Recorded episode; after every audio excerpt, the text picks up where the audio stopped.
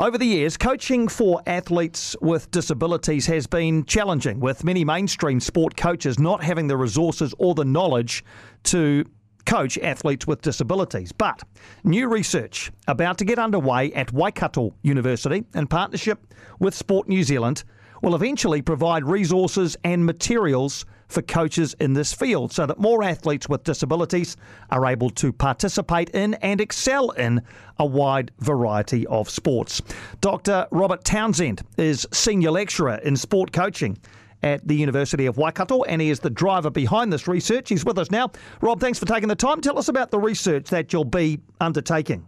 Yeah, thanks, Jason. Um, this has been a long time in the in the making, actually. So for the last sort of 18 months, I've been working with the team at Sport New Zealand to figure out a program of research that's going to really align with the disability plan that they released in 2019.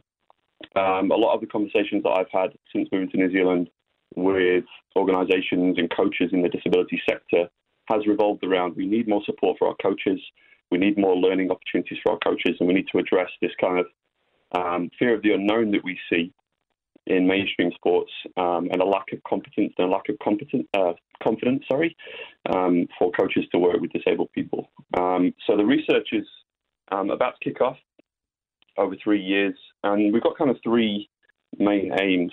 The first aim is to review existing um, learning and education opportunities for coaches.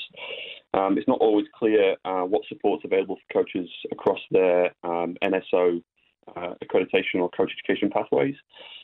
Second aim is to identify uh, the learning and support needs for coaches. So, what is it they need to know for them to be able to provide high quality opportunities for a range of disabled athletes? Um, and also, we need to identify the areas for system change. Is it a coach education issue? Do we need to be working with coach developers, or do we need to be working with coaches on the ground? Um, and thirdly, and kind of the main driver of the research is we want to partner with um, disability sport organisations and I suppose really importantly, um, disabled athletes to kind of co-produce um, some evidence-based resources and approaches to coach development. Um, that's one of the, the, key things that we're going to take away from this research. You mentioned there a fear of the unknown. Uh, how does that manifest itself? Is it just simply that uh, that coaches are reluctant to uh, to coach athletes with disabilities because of what fear that they'll do something wrong, that they they're not quite sure what they should be doing? Yeah, often um, often it comes down to um, a lack of preparedness or a lack of um, willingness to engage with groups who they've had very little experience with. Often there's a fear of saying the wrong thing, getting caught up in language games. There's a fear of doing the wrong thing and um, hurting athletes. So there's often a sense of um, risk and vulnerability associated with disability, which is not always the case. Um, and yeah, absolutely. Um, fear of the unknown is one of the major barriers that we've seen in our research. Um, coaches are often um, reluctant to and will actively avoid opportunities to work with athletes with impairments. In your view or your experience, are, are most of the uh, philosophies uh, and principles around coaching able bodied athletes transferable across to coaching athletes with disabilities, or are they quite different?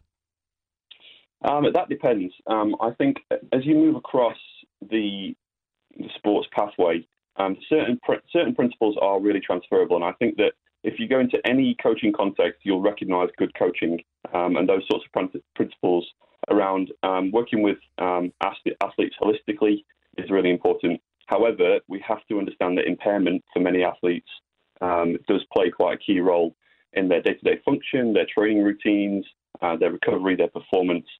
Um, and so, for example, we might see at grassroots level, we might see athletes with um, what we call higher support needs, so athletes who whose impairments do function uh, or do impact, sorry, more directly on their day-to-day uh, lives.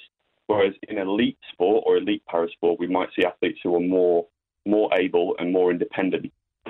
So, um, yeah, I think uh, it does it does uh, really impact on what coaches need to know, but it depends on the context in which they're working.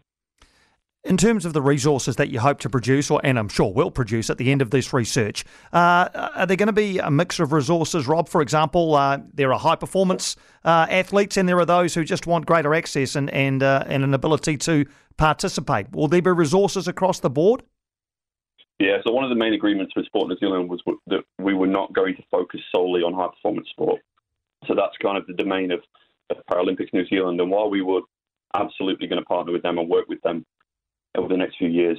The idea is that we need to identify the barriers that are um, restricting people with impairments to getting active and staying active and to access high, high um, quality coaches. So um, the first instance will be to figure out um, what exist, like I say, what existing provision is out there for coaches who work in mainstream sports, and then we're going to try and um, develop some resources that will um, be infused into NSO um, coach education, coach development.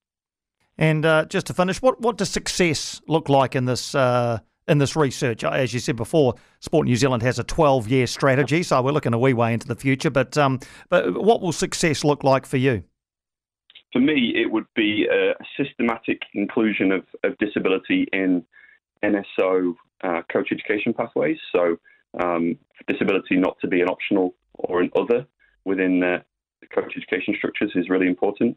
Um, success would be coach developers feel equipped to talk to coaches about inclusion. Um, success would also be uh, an increase in the number of disabled coaches um, because if you can't see it, you can't be it. And I think that that's a really important um, step for us to address as well. Wonderful. Rob, it's been great to get a background on this. It, uh, it sounds like really valuable uh, research that you're about to undertake. I know that uh, those you're working with are, are very uh, enthusiastic and uh, and looking forward to um, to working alongside you. So thanks for taking some time this evening to to let our listeners know all about it. Thanks so much, Jason.